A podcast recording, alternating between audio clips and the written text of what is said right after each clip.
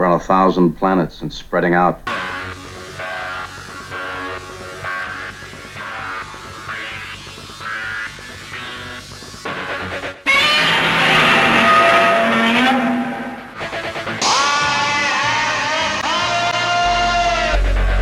Open the pod bay doors, Hal. Danger, Will Robinson. Danger.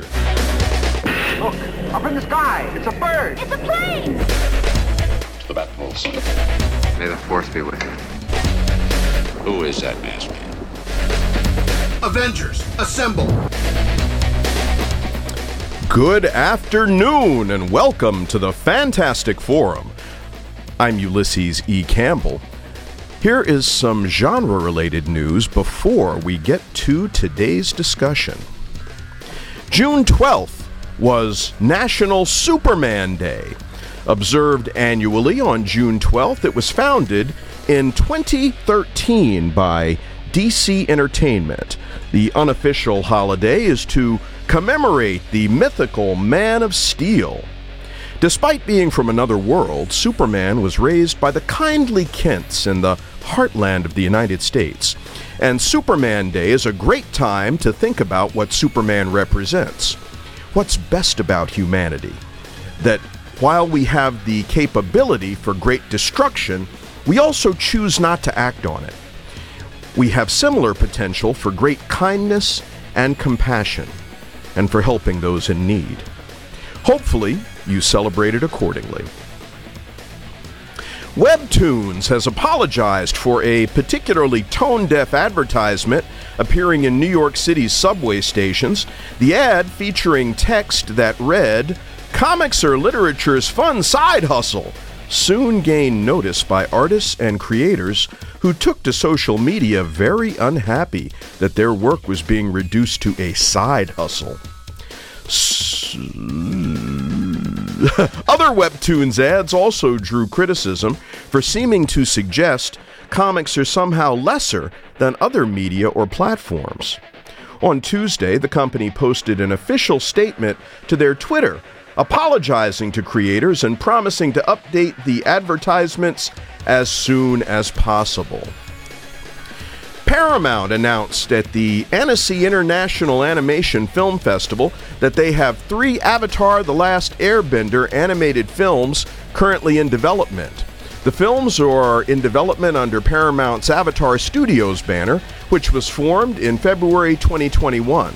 Avatar Studios is designed to create original content spanning animated series and movies based on Avatar The Last Airbender and The Legend of Korra. Paramount did not share plot details about the films, but Lauren Montgomery, who worked on Avatar The Last Airbender, is directing the first of three standalone stories that are in the works. And co creators Bryan Konietzko, Bryan Konietzko and Michael DiMartino will produce with Eric Coleman. Some anniversaries this week as Predator, starring Arnold Schwarzenegger, opened in theaters 35 years ago on June 12th, 1987. 35 years, good God. And Disney's Lilo and Stitch opened in theaters 20 years ago on June 16th, 2002. Original cover art for the first issue of Frank Miller's The Dark Knight has sold for 2.4 million at auction on Thursday, making it the most expensive mainstream American comic book cover art ever sold publicly. The work was a collaboration between Miller and Lynn Varley, depicting Batman in mid leap, silhouetted against a sky split by a bolt of lightning. Heritage Auctions Vice President Todd Hignite said of the piece, It is easily one of the most famous comic book covers from any era, and it defined the superhero genre from the 1980s to this very moment. He added, It's also long past due for comic art to be treated like the classic American art that it truly is. The previous record for the most expensive Batman original art sold at auction belonged to Neal Adams' 1973 cover for Batman number 251, which sold for $600,000 in November of 2019. Variety reported this week that despite rumors to the contrary, Amber Heard has not been cut from the upcoming Aquaman and the Lost Kingdom. Heard previously played Mira in the first Aquaman, as well as appearing in Justice League. Heard was recently sued by ex husband Johnny Depp for public defamation and ordered to pay $10 million in compensatory damages and $350 million in punitive damages. During the trial, social media heavily favored Depp over Heard, painting him as a folk hero and her as a liar. Heard said, Even somebody who is sure I'm deserving of all this hate and vitriol, even if you think that I'm lying, you still couldn't look me in the eye and tell me that you think on social media there's been a fair representation. You cannot tell me that you think this has been fair. Jurassic World Dominion earned over $145 million in its opening weekend to take the number one spot at last week's domestic box office. Lightyear projections are down just a little. Initially, uh, they were saying that was going to earn somewhere between 70 and 80 million. That has uh, been revised to somewhere around 53 million. And the question is whether or not that will be enough to overtake Jurassic World Dominion, which continues to be extremely robust. Also, continuing to be a power at the box office is Top Gun Maverick. So we'll just have to see who comes out on top this weekend. On today's show, we're talking about some of the news items I mentioned and more. But first, here is the official spoiler free FF review of Lightyear.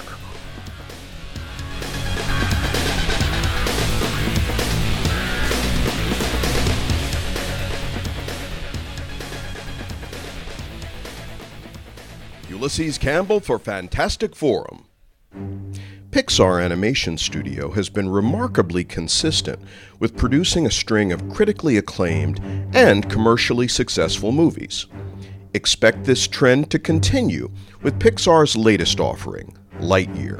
Based on the Buzz Lightyear action figure appearing in Pixar's Toy Story movie series, Lightyear is presented as the film that inspired the toy owned by young Andy. It is a delightful movie that will entertain audiences of all ages. Space Ranger Buzz Lightyear is part of a deep space colonization and exploration mission. In stasis aboard a gigantic starship, Lightyear and his commanding officer, Alicia Hawthorne, are revived by the computer when the ship comes into contact with a planet deemed investigation worthy. Lightyear and Hawthorne land the ship and initiate a survey.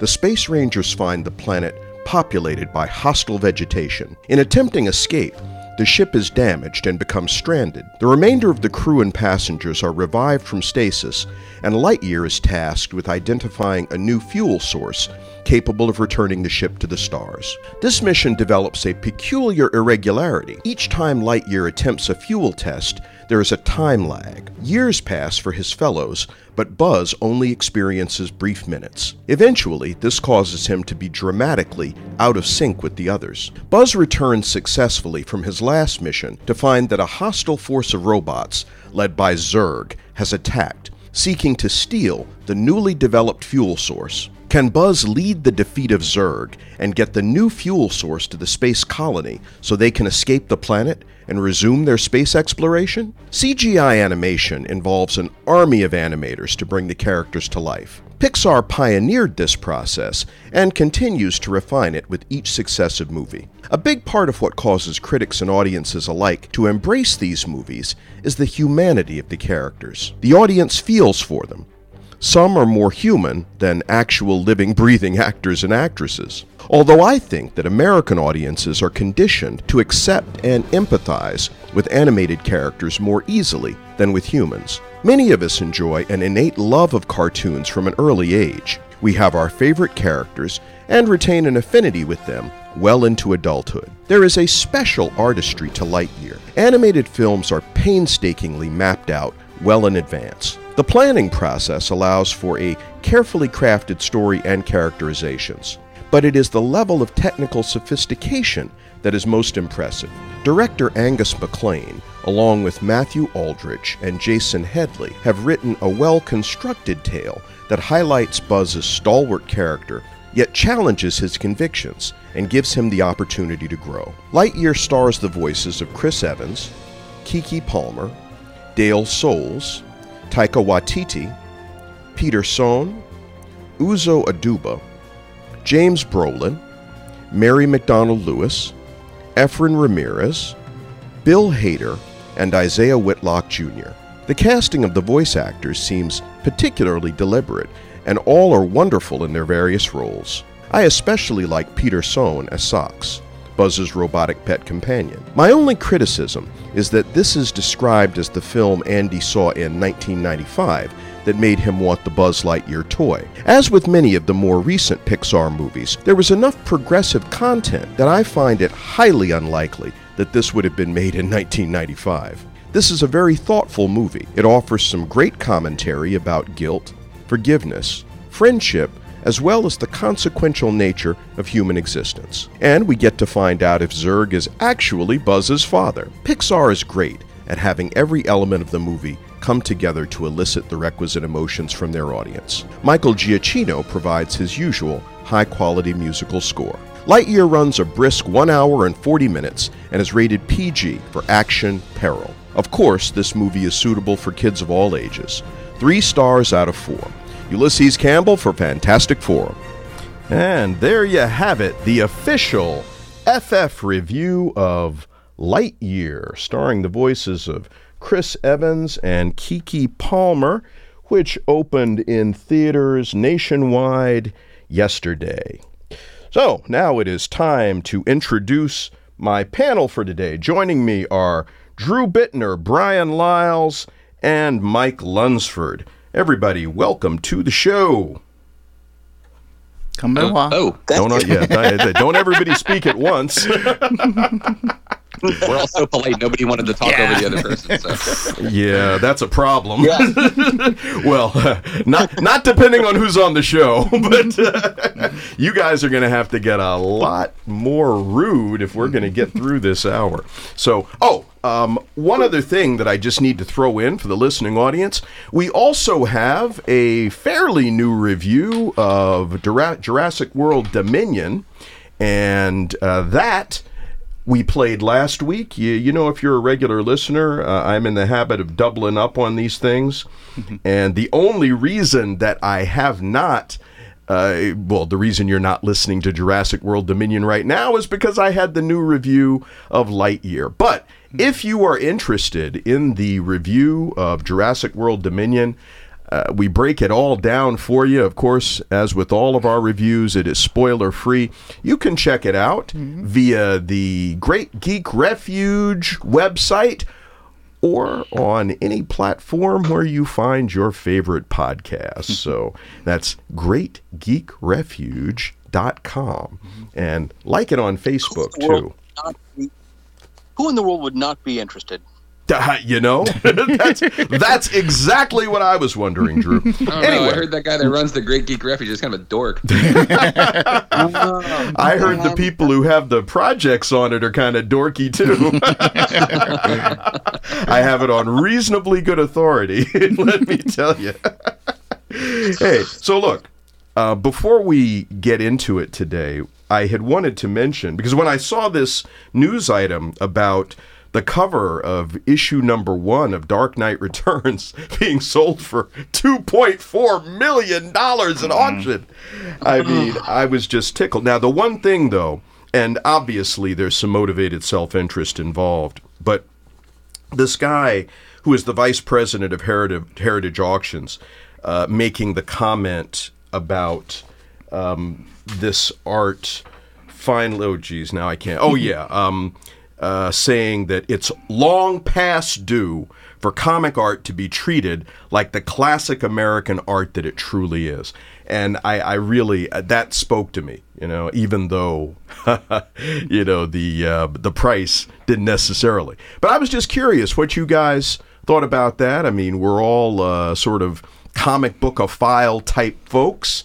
And I was just curious uh, what your thoughts were on that particular thing. I think it ties together with another story you were reading, um, where um, um, who was it? Um, the cart the the cartoon something was, was basically making fun of. Um, oh, webtoons. comic books. Yeah. Webtoons. Webtoons is making fun of comic books. Like it, it's it's not uncommon, and it's it's something that's very pervasive i- in the art community as well. Where like if, if you're a writer, but then so, like somebody asks you what you've written and you tell them it was a comic book, they automatically kind of turn their nose up at you. Mm-hmm. So like there there's been a long standing issue with people treating comic book art, comic book writing and storytelling as a legitimate art form, which is nonsense. And like especially here's the flip side of this, okay? Like a lot of people become artists, you know, to get rich, to get mm-hmm. paid. Mm-hmm. What is the most popular thing right now? When it comes to movies and television, it's comic books. They are making money hand over fist. So it's nonsense to say that it's not a legitimate art form when this is happening. And and you see prominent movie directors doing this on a regular basis. And like how many times have we heard about like amazing artwork like this, like the cover? That that is an iconic cover. Everybody mm-hmm. knows that cover. Like it making this kind of money and people are still going to be like I can't believe somebody paid that much for a comic book. Like it's it's ridiculous and, and comic books should be getting treated like the art form that they are period like full stop like there's no th- there's nobody out there that i feel could that could argue this and actually have any sort of legitimacy in telling me that it's not an art form Right. Mm, I, I fully agree. I um, a couple weeks ago I was at Awesome Con, and these are artists. I met a lot of good artists. There, there you see a lot of good artwork. You, I mean, these are people are buying these things uh, left and right to put on, you know, in their office, in in their bathroom, in, in their bedrooms or whatever. I uh, I saw a guy. He did um, the Monster Island back in, you know, the Godzilla's back in the 60s and 70s. He had this nice little poster. This and I just I just stopped at his booth and I was just like, oh, I got to get this, and I did. I paid thirty bucks. It's going to be framed. It's going to be on my wall because the fact is like this is some good good stuff, and I think it's kind of unfortunate that people still mock comic books as being comical. You know, that's that's the word that you know it's associates with. It's it's it's kind of unfortunate, but thing is, is like no, this is these are people who took time and effort to take one element and make it into something grand and for people to buy. And I've seen some great artwork, not only you know, in person, but also through online, through Instagram. People redone of lately since the 30th anniversary of Batman Returns. I've seen some crazy, unique posters out of it, and it's like I wish that was the poster for it instead of this. You know, it would have been great. So, I really, I mean, I don't know when at some point will someone will stop saying, you know, comp. Oh, that's a you. I mean, you paid this much much for a comic book. Yeah, and it's like, no, I paid this much for artwork. I I bought a book of art and then and and that's how I feel about it. Well, uh, as far as I know, only one of us has a uh, storage uh, locker with stuff, uh, and that's you, Drew. And because you got so much stuff, you can't keep it all at home. You know, I mean, so, Well, I also I also have a perspective on this because I worked in comics. You know, Exactly. I, I, I'd been there. and I knew I, I still know a lot of the guys that are doing this stuff, and I'm happy for Frank that his art sold for 2.4 million. That's that's terrific. I'm not surprised by it. I think that there are collectors out there that value what comic book artists do. At the same time, it bothers me that um, comic book artists do not see any money on these resales. You know, so so Frank only got the money he was initially paid when he sold the piece in the first place. You know, and that was probably for you know a few thousand dollars, granted, but it wasn't anywhere near 2.4 million. So I feel like yes, there's greater legitimacy, eh, greater credibility in the eyes of the public generally than there had been before. But I still think that the creators themselves are not really getting a great deal when it comes to this, and that's probably true of of fine artists in general across the board. Um, I think the same is true of lots and lots of great painters, lots of great artists. Um, so so yeah, I mean, I think it's I think we're in a we're in a slightly different era in that I think more people do treat comic books as art rather than kid lit kind of thing. Um, I don't think that um, I don't think Mike's off base by any means. I, I want to I want to bring that back around. I don't think Mike's off base, but I do think that you know we do see more people that do treat this as a serious form of of art. But at the same time, like I said, I mean the, the people that are creating it don't necessarily benefit from that hmm. appreciation and recognition. So, can I ask You- a question then? Does anybody one- know one- where one- this Mar- 2.4 million went? Mike, hold that thought. You're listening to Fantastic Forum on WERA LP, Arlington 96.7 FM, and streaming online at E WERA.FM. We are your community radio station. I'm Ulysses E. Campbell, joined today by Bryan Lyles, Drew Bittner, and Mike Lunsford, who was getting ready to make a point. Oh, you were asking a question about where does the Yeah. money go? So, okay, uh, now, a couple of things that I'm going to throw in here because if he were with us today, I'm sure Roberto Ortiz would regale us with uh, his thoughts on this particular issue. I know that he has been an advocate of people investing in comic book art for some time, uh, as he has, as you know, as we all have. Yeah, because I've got some pieces of my own. None of them are framed and on display, but I have them nevertheless. And while I do understand and appreciate Drew's point about Frank Miller not getting, because Frank, uh, Mike, Frank Miller did not get any of this. that is absolutely okay. true. That's absolutely true. That's messed Uh, up. Yeah. Well, well, now wait a minute. Wait a minute, because and and this is I ordinarily I'm a big advocate of comic book creators not only getting the recognition that they deserve, but also sharing in profits uh, of uh, derivative work. Uh, you know, like these movies, you know, which that's a hundred percent. Yeah, you know, it's like they need to be writing folks checks based on the money, the the billions of dollars these movies are bringing in. Now, eh, but we all understand, and you know, Drew, you know this better than most, having worked in the industry. It's work for hire now, as as uh, as odious as that is. What it means is is that you get that one bite of the apple, and while I feel like Frank Miller should be entitled to getting a cut from you know say the Batman movie for you know the that what those elements of his work upon which they drew, but I kind of got a hard time, uh, given that somebody else had paid for this work already. And my understand, actually, my understanding is that the person who had owned the piece actually acquired it from Lynn Varley.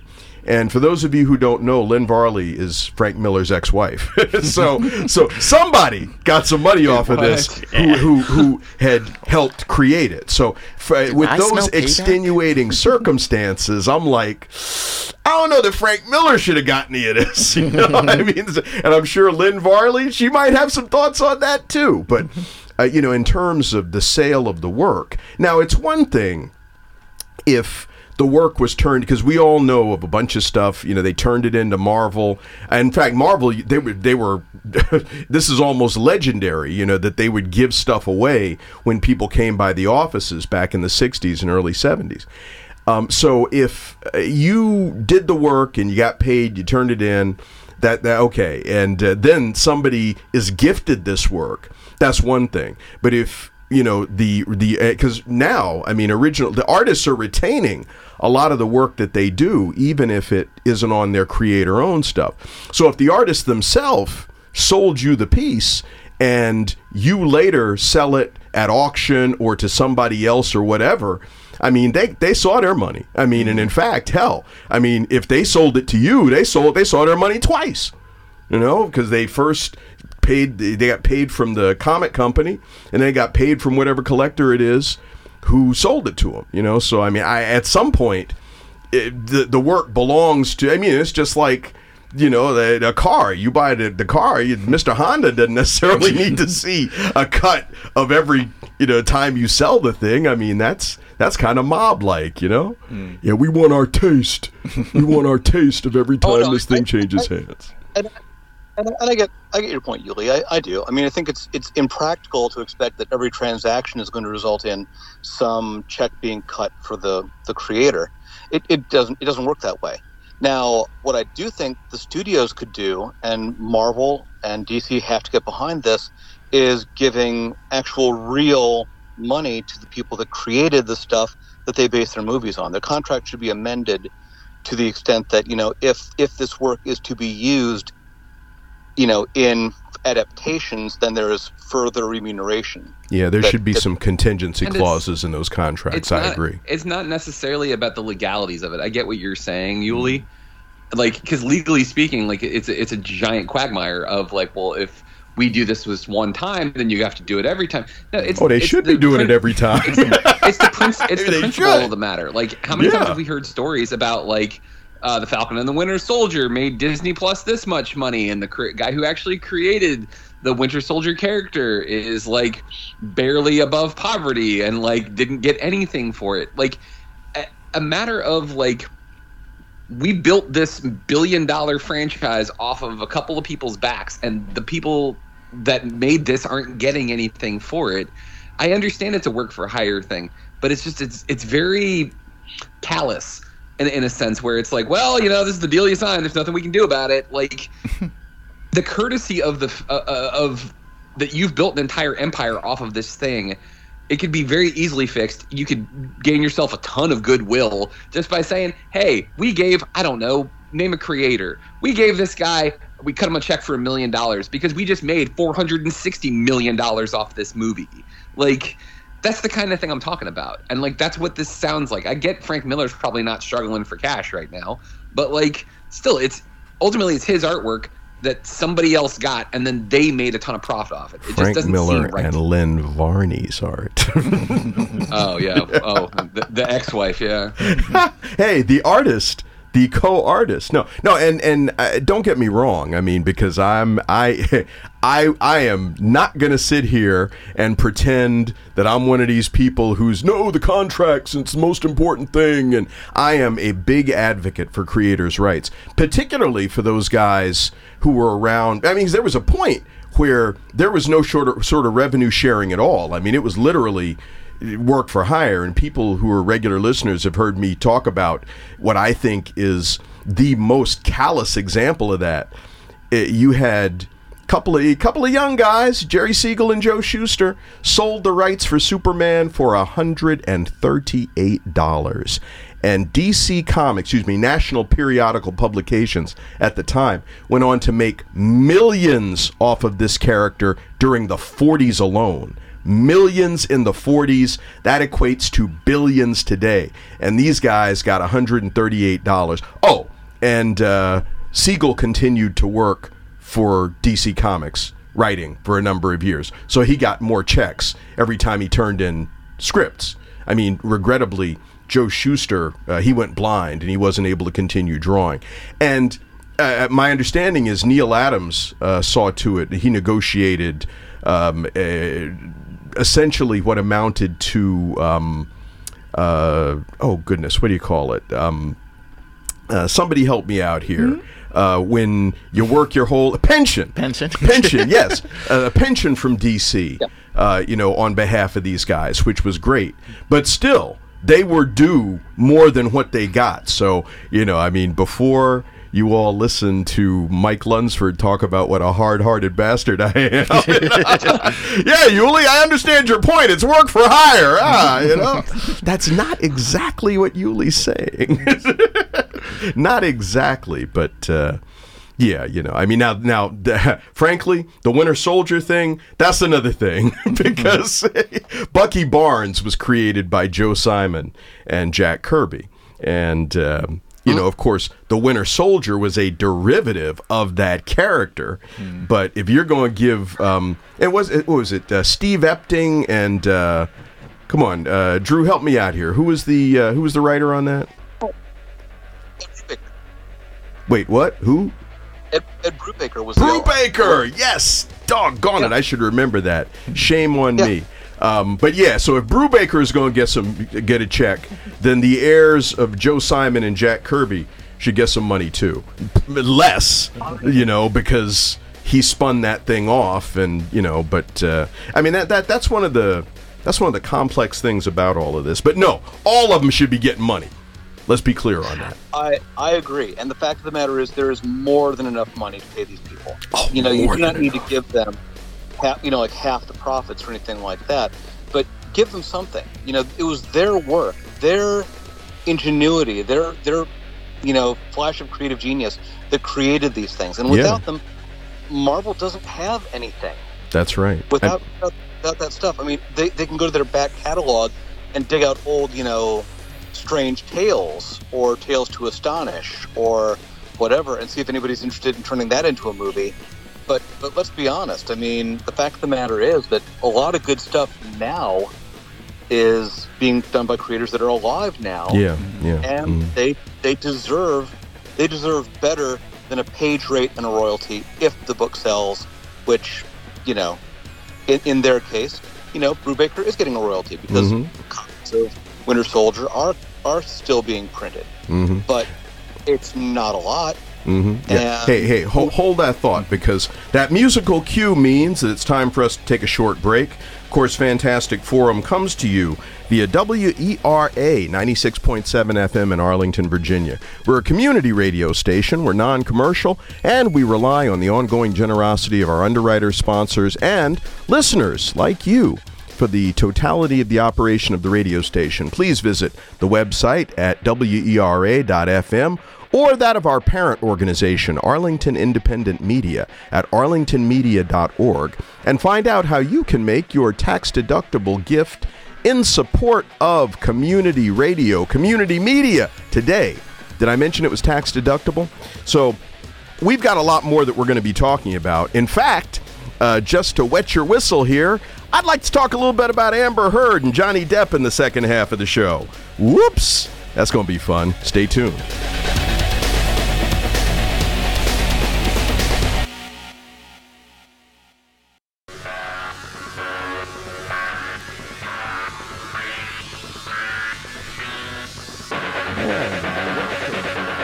Welcome back to the Fantastic Forum here on WERA 96.7 FM and streaming via WERA.FM.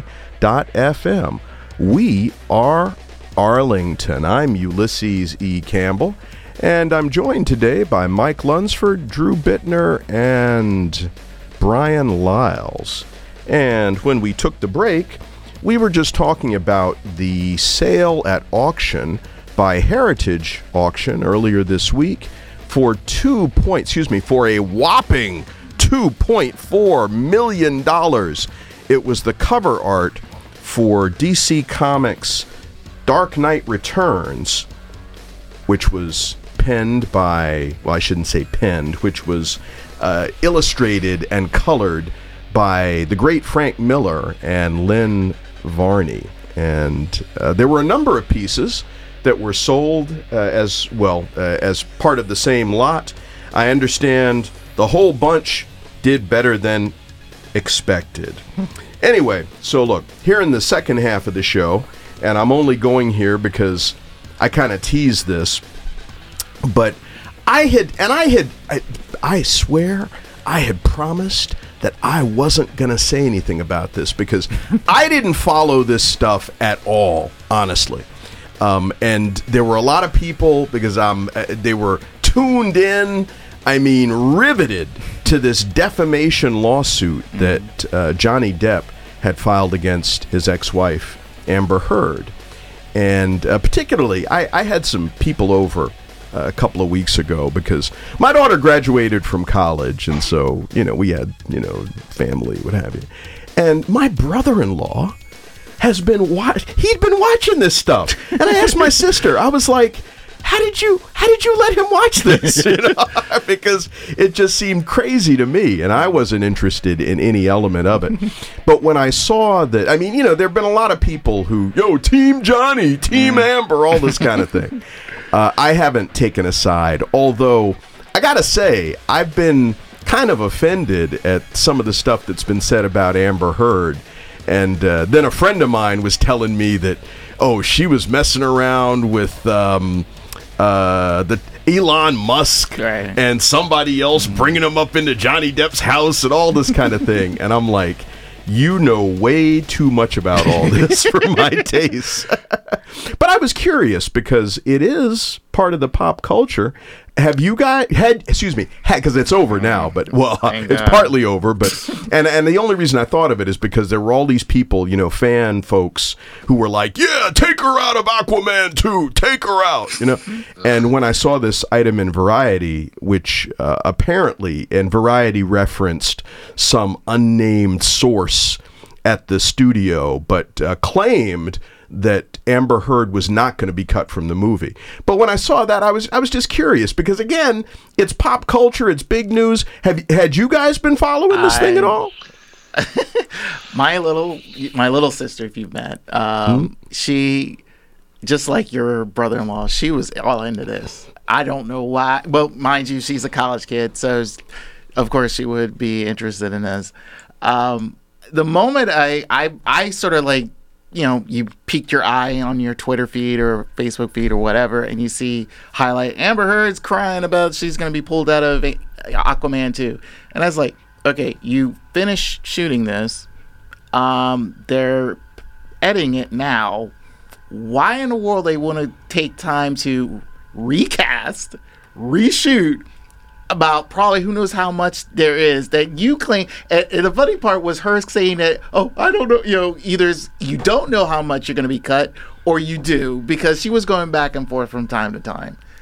Honestly, I felt like, look, I like Amber Heard as Mera. I think she was good at it. Um, this what happens, this whole drama that you and Johnny had, that's you guys' business. I, I, I could care less. You know, if it, what we see in December of either this year or going into next in Aquaman 2, if we see you, great. We'll count the minutes. you know, that's all. That's all we have to do. So, So what you're telling me is I should have you. I should have had your little sister on you the should have my show. little sister on. You actually, your little sister, you brought, brought brother-in-law, and just have this conversation about Amber Heard. Oh my goodness, uh, uh, Drew and Mike. What about you guys? Were you following this thing at all? No, I refuse. I, I refuse. Good man. with- like very violently because this is about domestic abuse and the fact that people mm-hmm. were taking sides about mm-hmm. this mm. and the fact that people were there were people Ulie that were showing up at the Fairfax courthouse dressed as Captain Jack Sparrow that had come like this was an event for folks and it was disgusting the way that this was portrayed in the media. It was disgusting the way that people were rooting for people. This is not a this is the winner this is the loser. Both people lost mm-hmm. because this was a horrible situation.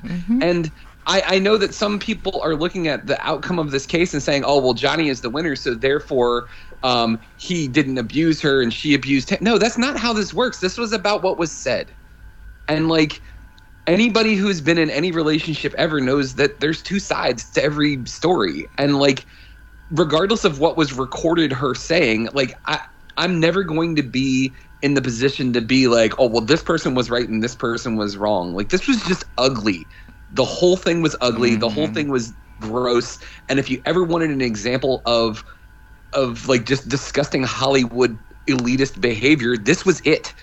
And that we were all suckered into this and that everybody was like tuning in like and i'm i'm on this team. I don't care what team you're on. You should be on team. There's like domestic abuse sucks. That's what team you should be on. Hmm. You know, it occurs to me. I I had no idea what you were going to say, but God, I sure hope Drew has. Uh, some- you know, now, Drew, that all that having been said, whatever your position is, whatever. If you're like, if you were to say now, well, actually, I'm Team Johnny, and let me tell you what, that would be absolutely fine. But you know, coming on the heels, it probably would have been better for Mike to be the last one to talk. but Drew, will- were you following this thing at all, man? Did you care? Um, I was not really following, except incidentally, like the fact that it pops up in my newsfeed from Mhm. time to time, things like that. But um, I'm kind of coming down where Mike is. This is a case of spousal abuse. There appears to have been some abuse on both sides. You know, I feel like let the judge weigh the circumstances here, let the facts come out. but it's this is not entertainment. This is not gladiatorial combat for you know blood and circuses kinds of things, and we treat it like that. And and this this is fundamentally degrading to our dignity as a society. I think that we we get so wrapped up in the hurt and the pain and the suffering of other people. And and let's not let's not mince words here. I mean, these these two people went through an awful lot of suffering, Mhm. and some of it was mutual, some of it was one sided. But you know, that's that's the problem. It's like we we treat it like it's a game, like it's like it's a TV show, and it's not. It's people's lives. But Yeah. the unfortunate, the unfortunate It was thing, on TV. Yeah, it wasn't. That's it. Yeah, It was yeah. on TV. We, You know- it became a spectacle. It, it, it, That's and the sad TV. part, it was in this area. I didn't know it was in Yeah. this area they had the court case. Fairfax. Yeah. One you of the things that really bummed me out about it is that it furthers a narrative of the perfect victim that I can't stand. Mm. And like they're like, well, I don't like Amber Heard, so therefore she must be wrong. She must be a liar. She like that. That just that didn't sit right with me at all during any of this. And like people are like, well, I really like Johnny Depp as an actor. He's odd and quirky, and he keeps to himself. Like, like somehow those things mean that he couldn't have possibly have done anything to. Like, it was just ugh, ugh. It Well, made me the funny, the Well, funny uh, thing, feel gross Look, talking about it. Yeah, let, let me just throw this in because um, you know one point that I want to clarify in terms of what Drew was saying. The the judge was the one who um, awarded the damages, but there was a jury in this case, and I think it would have been better if a judge had decided the case. Quite frankly, you know, because a jury, uh, these people's, and regardless of uh, however they were voir dired, uh, you know, you got to believe that you know there were some Johnny Depp fans, and you know, humans are uh, we we are easily swayed by our emotions, and these folks sitting up listening to all this stuff. I mean, I had to listen to a buddy of mine telling me about how Elon Musk was up in Johnny's penthouse, and I'm like, you know, it, it's I, I I mean, again, that's none of my business. And the fact that this was, a, a, you know, a case of spousal abuse. I mean, on both sides. I mean, and uh, to, but again, I, I, I'm I, I'm with Mike. Nobody won in this case, and I find it highly objectionable. And this is part of the reason I wasn't following it.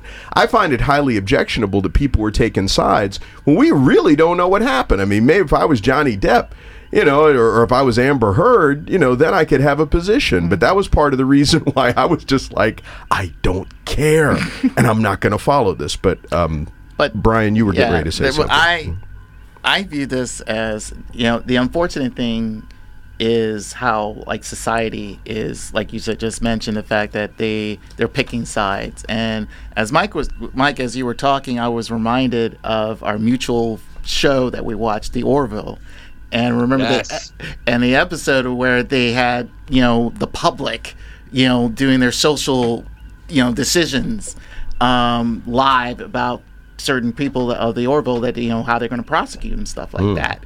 And and that's where we are. I sadly to say that's where we are now. And I remember the end of that episode where the young lady was deciding should she choose uh, about the fate of some people, and she sort of like didn't decide because she, in a way she tuned out her her uh, social media stuff. So with this in mind, I think it's unfortunate to have Amber Heard and, and Johnny Depp's you know trial be like this. I mean, it's mind you, we're, we're like over 30 years since the OJ trial, and that was quote unquote the trial of the century, and everybody was locked in on that. And then whatever known celebrity is going to have a crazy mega trial, we we need to see it. And it I, and for me, it's like, look, like Drew said, like Mike said, these are two people who are hurting. Um, they had a great, you know, romance that just fizzled out and just became tragic. And it this is for all for you to see and display. You know, this mind you, it's not Shakespeare and all that stuff, but eh, you know that's what people w- w- unfortunately a lot of people nowadays want now. I don't know why, but it's that's how they they want. This is their this is their gladiator viewing. You know, they want to see death and destruction and and all that stuff. Are you not entertained? Yes. Are you not entertained? Somebody was surely saying that. Mm-hmm. You're listening to Fantastic Forum on WERA 96.7 FM and streaming online at WERA.FM. Radio Arlington. I'm Ulysses E. Campbell. I am joined today by Drew Bittner, Mike Lunsford, and Bryan Lyles. We have been talking, uh, actually, much to my chagrin, about the Amber Heard Johnny Depp defamation trial. It seems that uh, Amber Heard, at least by last report, will not be cut from Aquaman: The Lost Kingdom. I'm actually kind of happy about that too because um, I, I like. Well, you know, I liked Amber Heard in that first movie. I liked her in Justice League. I mean, I and I've heard people complain actually about a lot of these um, uh, women who were in some of these movies. I mean, I heard folks complaining about uh, Blake Lively in Green Lantern. Yeah, I don't know why. I thought she was perfectly fine in Yeah. that. Again, Amber Heard in these movies. Um, Rachel McAdams. Uh, frankly, in the Doctor Strange movies, now she had a lot less to do in the first one. I thought it was better a lot less than the second one. well, but at least she was dressed in regular clothes. Yeah. I mean, she was wearing scrubs Yeah. most of that Which first movie. uh, but my point is, is that uh, fans, and particularly uh, the fanboys, have a lot of derogatory comments about these attractive women that they will never date. you know? Can't date. Especially those who have the nerve to stand up for women. Um, and the one or I for think of the most- themselves. Mm. Yeah, right. I think of Brie Larson immediately because every single fanboy hates Brie Larson because she had the nerve to say, and it wasn't even about um, Captain Marvel. It was about um, the other movie. The um, I can't even remember what it was. Kong but she Island? said, Oh, no, Con- no, no. When she was in, um, it was the Ava DuVernay movie um, that she was in. Um, Wrinkle in Time. Is that right? Oh, that movie. she was in A Wrinkle in Time? people were complaining and saying like oh well you know there wasn't enough men in this movie and she goes you know it's it's not for you and what they did was they mis they misattributed that quote to captain marvel well if white men are mad i'm sorry this movie's not for you and they all got butthurt about it and they continue to do that with actresses. Like it's it's just like mm. low hanging fruit for them to just take shots at women who god forbid stand up for themselves and speak out. It's just it's nonsense man. And like I, and like with my biggest issue and i'm sorry to like just be running off the mouth here No, but like my biggest issue is not so much amber heard and and warner brothers and dc my issue is, is that this is now their decision across the board with any troubling actor or actress they have Hmm. because they're like yeah we're not going to mess with amber heard they're also not going to do anything with ezra miller and ezra miller Well- miller is way more troublesome Yeah. than yeah, what Ezra Miller. Has anyone yeah, seen That's him? a whole nother. I think he is missing. He no, is but that- missing. that's a whole nother Yeah, thing. Ezra- Ezra Miller. just to clarify too ezra does go with they them pronouns Oh, sorry. like, they, yeah, no, No, yeah. Thank just- you. I'm just no, no, no, and I appreciate that because I, Yeah. if I'm gonna disparage uh, them, Them. Yeah. if I'm gonna disparage them, I want to do it correctly Mm-hmm. and in such Yeah. a way that is not offensive to them. Yeah. you know, They have So- gone off the rails. There though. you go. They said some pretty objectionable stuff on Instagram and then deleted their Instagram account. Yeah, Like, they are bad. also apparently really missing bad. after having uh, abused or uh, been engaged in seriously questionable behavior Yeah. uh, with a bunch of people. No, I'm not. I'm not gonna touch that. you know, because again, this the Depp Heard thing is it's it's it's There's a lot of miles, um, yeah, Yeah. between that and really Ezra is. Miller. But I- I but I see your point, Yeah. and it, there's no advantage to the studios for any of that. I mean, in fact, you want to be no drama if you're doing all which, this stuff. That, that, Mm? That's that's what I, I'm confused about. Is it's like you these right now? Po- we, like I said, they're post production of Aquaman. I don't know what the status would be with the Flash right now because if I this think is, they're done shooting that. If they're Years, done man, sh- it better be done. yeah. So yeah, if he's missing, yeah. Yeah, So excuse the- me. If they are missing, They're missing. Sorry. Yes, there you go. if Ezra's missing, let's say his actual name. If Ezra's missing, so the So, thing, Say again, Drew. Sorry, sorry, but you're not you're not winning that one. hey, hey, it's not one to win or lose. Yeah. you know, we're we are It's a- trying it's a mess, to. man, and like WB, DC just can't seem to figure things out. Like every single time, you're like, okay, maybe they're maybe they're back on track now. The Batman was really really good. Mm-hmm. Then all the Ezra Miller stuff pops up, and you're Right. like, okay, maybe not. Look, that, that's a casting issue, and and I can say that. uh, I mean, frankly, that's a problem. I, you know, just looking at and excuse me, forgive me, sorry, but just looking at Ezra Miller, I wouldn't have cast Ezra Miller as the Flash. I'm sorry. I mean, Barry Allen looks completely different to me. Now, I'm sure they were going in another direction for that role, and I thought they were fine in you know in in sorry in Justice League. In both versions the Snyder cut a little better in the Snyder cut because they had more to do. But uh, yeah it was it was perfectly fine you know although again that would not necessarily have been my casting decision. Although I like to believe that if I were the if I if I were the Kevin Feige behind the DC movies everything would be fine you know, I like to believe that. And actually, if Shireen Nicole were the Kevin Feige, everything would absolutely be fine. I have great confidence in Shireen. But um, wait a minute, Drew, you were saying something, and I want to get back to um, a point that Bryan was making. Uh, sure. I mean, we're, we're seeing lots and lots of toxic fandom, and it's erupting in all different kinds of ways. I mean, the the uh, blow up over Moses Ingram in Kenobi is a good example. I mean, this is a woman that's been piled on and piled on by haters and racists for doing her job, and you know, Ewan McGregor called them out, mm-hmm. and Anson Mount, you know, Star Star Trek, you know, mm-hmm. Captain Pike himself posted a, t- a tweet in you know support of her. Mm-hmm. It's like, what what are these fans even thinking? I mean, you know, that yeah, they're so so sure. You're gonna watch the Amber Depp Johnny, eh, sorry, Am- Amber Heard Johnny Depp thing, and take sides, and you're gonna have your camp, and you're gonna have your your cause and the jersey that you wear, and so on. But the fact of the matter is that Warner's is not going to go back and reshoot an entire movie because a, a handful of angry fanboys on social media are upset and want her pulled out of Aquaman 2. Yeah, they probably like the happen. publicity that you get from Well- something like you can't buy publicity Yeah, like that. You I suppose, but at the same time, I'm sort of like left thinking that you know, not not all publicity is good publicity, and feeding it only feeds the fanboy sense of entitlement that they're being listened to, they're being heeded, and God bless it, someday they'll actually win this one. You know, I don't know, So- Drew. I, I mean, it, except when it comes to politics, I don't think that there is there's any such thing as bad publicity. I mean, you know, now for a politician, you know, I mean, there's some publicity you don't want. I mean, like getting caught with a dead girl or a live boy, for example. But you know, I mean, outside of that, it's like, hey, I don't know, man. Murdered at Morbius got 1600. some pretty bad press.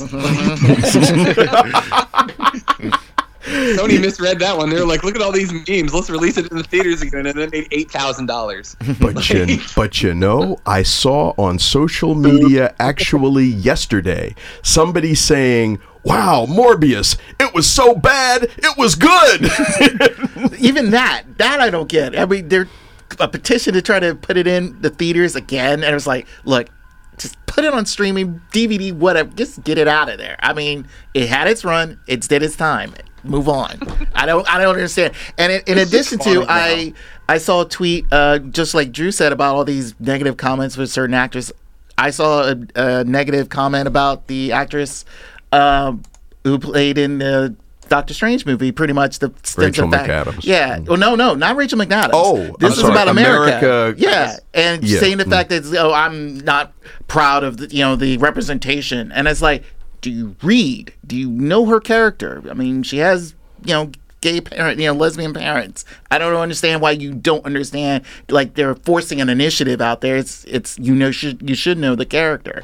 I think nowadays it, it Don't read the comics. That's yeah, that's the thing. They don't. They don't care. They they figure it's like they well, some of them do. some do, but they glance and through care it. very much. I Too mean, much. In fact, yeah. I mean, it, it, yeah. It's either you're reading the comics and you care about this stuff too much. You don't read the comics at all. You don't care about them at all. Mm-hmm. Yeah. I mean, you only know, see the movies. Yeah, hey, look. I mean, there's no there's no winning.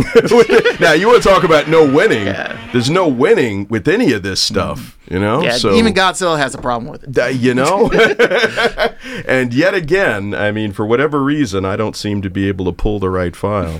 Here, you know, it's just. but yeah, but there's no winning. Yes, I'm sorry, and and No, yes, you're good. It, mm-hmm. it's always funny to me how much people care about superhero sex lives. Like it's it's it's very very comical to me that people get really really really upset if it's not exactly the way it was in the comic book. Mm. Like about that specifically. And like you have characters that were written in the 60s and 70s and 80s and like it's things have changed. Society has changed. Like you can change things. Like I've never once seen a thing like that and I'm just like I'm affronted and I'm offended. Like I'm just like, "Ah, well, that's cool. They're going that way with it. All right, let's see how this goes." Like that's never it, it never fazes me. And like the fact that people get that upset about it is just like baffling. Like I just don't get it. Simple solution: create your own comic, write your own stories, and then see what happens.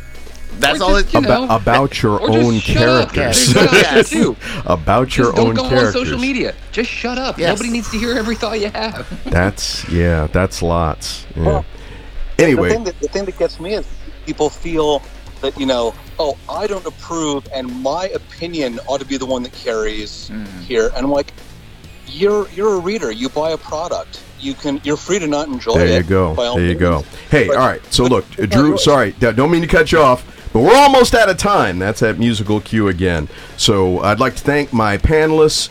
And the audience for having tuned in. Of course, Fantastic Forum is also a television show. You can visit the website at fantasticforum.tv or tune in to Montgomery Community Media, where the show still plays as a television show. Uh, or you can just check out the website and uh, watch the individual segments, watch complete episodes. Uh, you can do all of that. FantasticForum.tv. Also, the radio show is available as a podcast thanks to our friends at the Great Geek Refuge. Find it on all the platforms where you get your favorite podcasts. And we are on in first run each and every Saturday afternoon right here on WERA from 4 to 5 p.m. Come back again next week. Same bat time, same bat station. Have a great weekend, people.